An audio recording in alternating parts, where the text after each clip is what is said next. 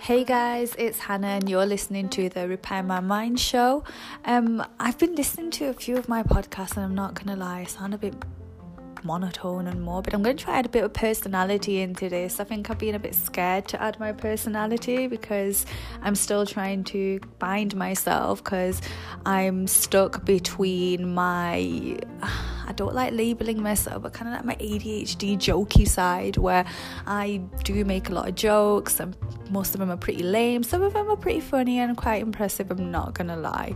Um, and then there's like my other side, which is kind of like the parent side of me, which is quite formal. I use big words, sometimes I don't even know what they mean, but I, that's like the intelligent side of me. So I'm kind of trying to merge them both together, and hopefully, I'll be able to show it in this podcast. Anyways, if you guys have been listening to my previous podcast, then I really, really appreciate that. Thanks, guys. Um, I'm trying to create more content at the moment, but I'm struggling to because I am on a weekday 9 to 5 placement for about 13 weeks. So I really don't have time during the day to kind of go on my phone and just have time for myself to think, okay, what can I post now or what podcast can I create? So bear with me, guys. I am going to try and like do more podcasts and I do post at least once a day on Instagram. May miss a day, forgive me, please. But um, it is a bit of a struggle right now, so your patience is really appreciated. Anyways, the other day um, I did one of them question things on stories where what would you guys like to see um, content wise on my Instagram and my podcast. So there were loads of um, answers, so thank you for that one really stood out to me, which is something that I'm researching a lot about myself. I try not to bore you guys too much because honestly, you guys can look this up yourself. Um, it's attachment styles. So, to my knowledge, there's four types of attachment by uh, Mary Ainsworth 1978. Now, I'm going to reference it because I am a uni student and we've got to reference bloody everything. Honestly, it's tiring. But yeah, uh, if you guys want to look it up, you can do. There are a lot of Instagram um, pages which talk about attachment styles specifically. Um, so I'll try and um, put them in the description for you if you're more interested, or just kind of go on Google and type in the four types of attachment styles. So this is going to be from my understanding and my knowledge. And a quick story before I start. So my friend started a clinical psychology master's course from this September, and I'm an undergraduate mental health nurse, right? So she told me about a month in, like, Hannah, I think you're gonna really like these classes. They're all about, you know, childhood trauma and um, attachment styles. Yeah, I sound like a well perky person looking into this type of stuff but it's really important to me. You know my childhood was pretty crappy so for me to learn about this stuff is really interesting because not just learning about um, what happens to other people and the kind of attachment styles there are out there but kind of understand what happened to me. So this is really important and um, she told me about it and I'm just like yeah okay that's fine. She's like come to my classes. I was like oh my god you want me to sneak in? She's like yeah come on. So I did. So for about a month and a half or two I've literally been sneaking into my friend's clinical psychology master's class every Tuesday morning and nobody had a clue. Some people ask me, hey, why have you joined it? I'll just say, yeah, there's a bit of complication with like, you know, my uni application and stuff like that, but I'm part of this class now. And they were fooled. At least a good 10 people from that 50 class that I spoke to had no clue that I wasn't even a part of that class.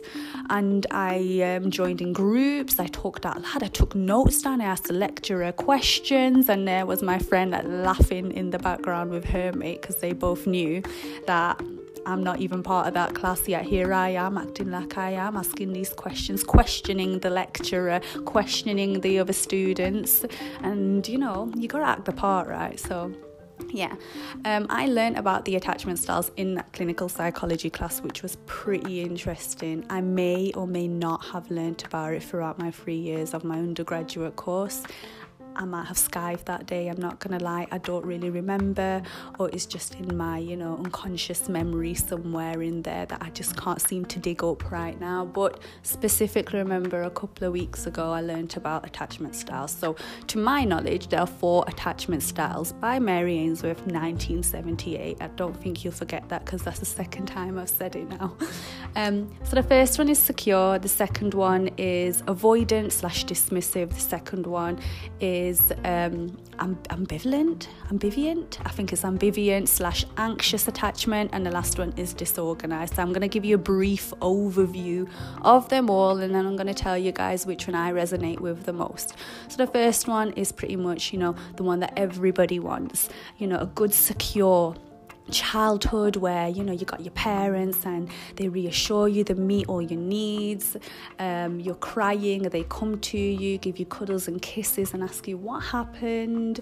Um, you're seen you're heard your emotional needs are met. And because you're observing them as well as we do in our critical period um, which is from basically um, from birth to pre puberty, that's the critical period where our brain is the most uh, malleable, absorbable of information, and that's where we learn and develop our personality as we grow older. So, within that critical period, if we observe our parents um, reacting rationally to their own emotions, then we're going to develop that kind of personality style and that part of our brain where emotions are regulated in the limbic system. I'm getting a bit sciencey now again google this or i might talk about it in another podcast.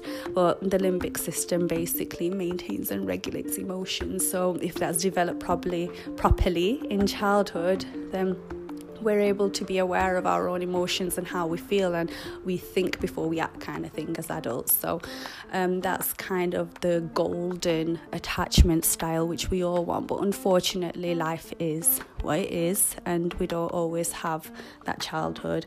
I put my hands up i haven't as you guys know and i'm pretty sure that's why you're listening to this podcast because you guys know.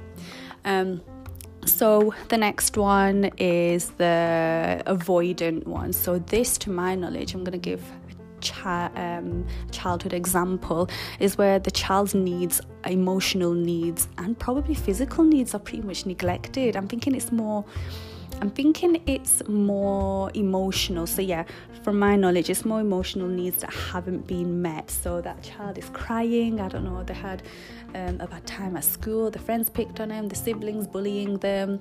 They fell over, scraped their knee. I haven't got a clue, but that child is in need. They're in distress. They're crying their eyes out. And the mum or dad are pretty much like, oh, come on, mate. I ain't got time for this. You know, come on, deal with it. You're a big boy now. At the age of two, you're a big boy. Really? Really? I don't think so.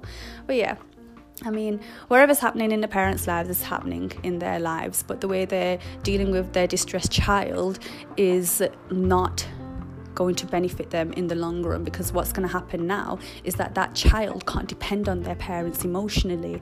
They're just like, well, I am in distress, I'm crying, I'm angry, I'm lashing out, and I am getting absolutely nothing. It's like talking to a bloody brick wall. So, for the rest of my life, unconsciously, by the way, I am not going to depend emotionally on anyone because I clearly can't trust you guys to be my comfort. So, I'm going to be my own comfort. So, as an adult now, that person has limited kind of vulnerability to others. They don't like being vulnerable to us. Like they show their emotions. They're able to be aware of their own emotions and they're able to talk about it, but to a limit. There's always that limit. So if if you if that person gets into a relationship in the future, their partner be like, it's hard to get through to you. It's like I'm talking to a robot. Do you have emotions? And you as that avoidant attachment style person is kind of like yeah yeah i do. I just i just keep it inside of me because you know what's the point of getting it out? As the last time i did that i was a kid and my mum and dad didn't respond to me. So i know that i can't trust anybody to meet my needs. So that's kind of the avoidant attachment style.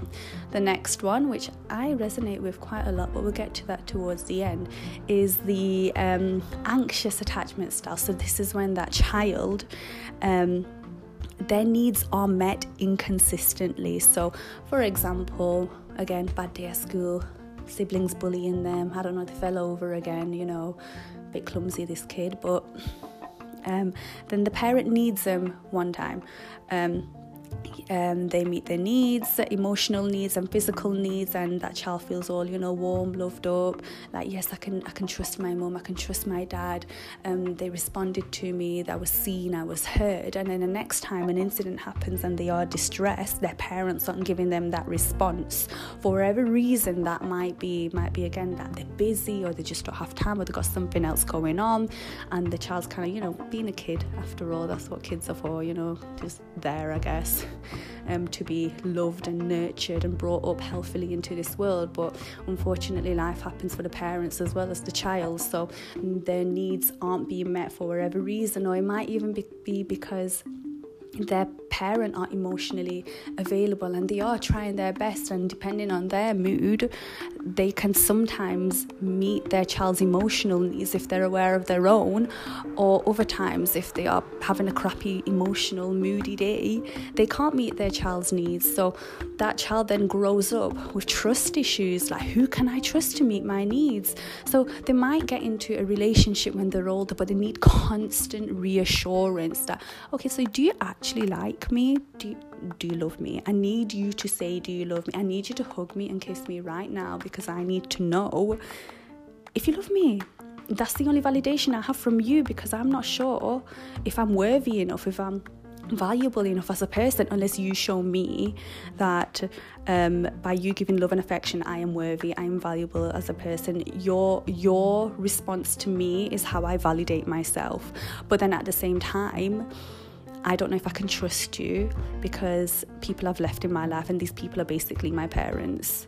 So I can resonate to this a lot because um, my mother was was very met my needs sometimes but didn't didn't meet my needs. I was very confused because it was weird. Um, there were times when she'd literally just kind of blank me, blank my emotion. I'd be crying and she'd just be there, like looking at me, like, please, please don't. Yeah, I'm just not mentally here right now. I can't deal with you either. And I'd be just like, help me, like, please help me. And I'd get nothing. And then other times she'd be like, Hannah, what's wrong? What's happened? And I'd be like, you're giving me love now? Like, what? And I'd be really confused because I don't know, I, I couldn't know if I could trust my mom with my emotional needs or not. So when I grew up with absolutely everybody, my friends, my family, my relationships, I was like, I don't know if I can trust you guys and this was all unconscious guys. I didn't I didn't consciously know this. I just had these feelings inside of me that I felt pretty much all my life where I needed to be validated. I needed to be shown that you guys are my friends because you buy me presents or you spend your money on me or you guys that tell me you love me or you know you appreciate me. And if I didn't get that for whatever reason and it doesn't have to be a reason then I'd think you guys are my friends or in relationships I need you to tell me like I'd, I'd actually ask like do you, do you still like me? And like, I know I did that annoying thing before but do you still like me? Do you still love me? Like I'd literally ask every single day do you still love me? Right? I'm, I'm just double checking and proper passing it off when inside I'm actually so insecure that you're gonna leave me because of how I'm going to put this in invisible quotation marks because this is a podcast and you can't see, but how damaged quotation marks I am um, so I don't know if you're going to come and stay. Now, I know we've been friends for seven, eight years, but are you sure you want to be my friend? Like, does this sound familiar to you guys? You guys not might not even say this out loud, but in your head you're thinking this, and I did pretty much all my life until I went therapy. That's another podcast, guys. I don't know if I've even made one. Check it out. Um, so that's the anxious one. Very inconsistent emotional needs met. So they pretty much don't know if they can trust pretty much anybody, any relationship as adults. Um, and then the last one is the disorganized attachment style, where this is a predominantly trauma based, where the person hasn't had their emotional needs met due to trauma, wherever that trauma was, whether that was um, physical abuse, sexual abuse, um, financial abuse, um, their emotional needs just base again weren't met for whatever reason, and they have a lot of um, traumatic memories, a lot of flashbacks. So this in adulthood leads to um, personality disorder, PTSD, um, depression as well, because you keep ruminating over these traumatic memories that happened to you as a child, and nobody was there to. Um, reassure you and comfort you for whatever reason. That might not even be because of your caregivers or parents. This was just because the situation was unknown and you, you felt you couldn't tell anybody. So you were trapped in this emotional cage of this um, traumatic blockage, I call it, because I, I think that every time trauma happens, it causes this kind of emotional blockage, kind of like a bunch of scribbles that is just isn't going, it's stuck in time. So um, and another example of that would be the parents, so maybe one or both parents, unfortunately, this has happened where, you know, they're emotionally and physically abusing the child. And if that child is getting abused by both their parents, then who else can they turn to? The parents are going to be, you know, their safety, their comfort, and nobody's going to believe them because maybe the parents threatened them that who's going to believe you? We're your parents, we have control over you. Or it might be the child getting physically or sexually abused by another person, and that person is an authoritarian and they say your parents aren't going to believe you they're going to believe me i'm the adult and again they didn't feel safe so they had nobody to tell. So as they grow older, they don't feel safe. They don't know who to trust because they don't know whether to trust their caregivers. They don't know whether to trust adults, their friends. Like they'll have friends, you'll have emotional relationships, you'll even have relationships, but you'll be so untrusting because of these traumatic relationships. They'll always be kind of on a constant loop in your mind, and that can cause you to act out. That can cause you to even self harm because you have no idea what to do with these emotions. Like, what can you do if you had nobody to go to as a child? You didn't feel safe. And that's the main thing with us. We didn't feel safe in our home environment for whatever reason. So, I hope that I make sense of these attachment styles. So, the one I resonate with the most is pretty much all of them, except for the secure one. Actually, not even the secure one. So, I had a, a secure um, attachment style with my dad up until I was a teenager. So, that was great. I had some love in my life, which I'm grateful for. Um, the avoidant one, I'd say that one's a bit less, but I do resonate with it a bit because there were times in my life where I felt I had to keep everybody at a distance so that I wouldn't get hurt. So I would just be emotional in one way, but in, in other ways, I'd be like, okay, yeah, I'm just going to distance myself because I really don't want to feel stuff right now. Or, you know, I feel like there's going to be a conflict between us, so I'm just going to distance myself from you so I can avoid that.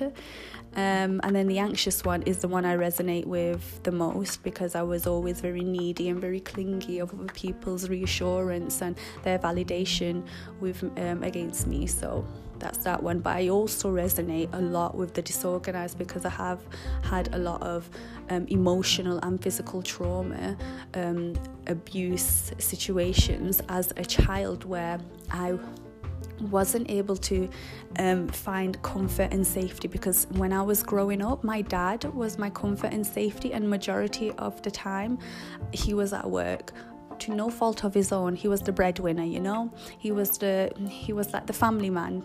So the only other person I could seek comfort from was my mother, but then she was the one who was emotionally and physically abusive towards me. So I had no sense of safety, which led to a lot of behavioral issues going up, growing up. So a lot of trust issues, a lot of behavioral issues, a lot of why does nobody love me, or or kind of like when a person does show love and affection to us, I'm like, okay, why? I don't get why. Like, why are you showing? There must be something wrong with you or me that you actually like as a person. So I had this trouble all my life. So that's attachment styles for you guys. I've added a lot of my personality in this. I hope it's not boring. I've tried not to make it boring. I am pretty much a peppy person, I think. No, I am. I am. I pretty much am. And I want to put my personality in these podcasts. So if you like these podcasts and the information I give out, then please leave a review. Um, this podcast is actually on like Apple and Spotify and Google Play and stuff. So thank you guys for listening to this podcast. And my other podcasts. I'm really grateful. Um, and if you guys have come from Instagram, then that's great. If you're listening to me for the first time, then my Instagram platform is called at Repair My Mind. Thank you guys so much for listening. Um, and hopefully, I'll be making another podcast soon. Thanks, guys.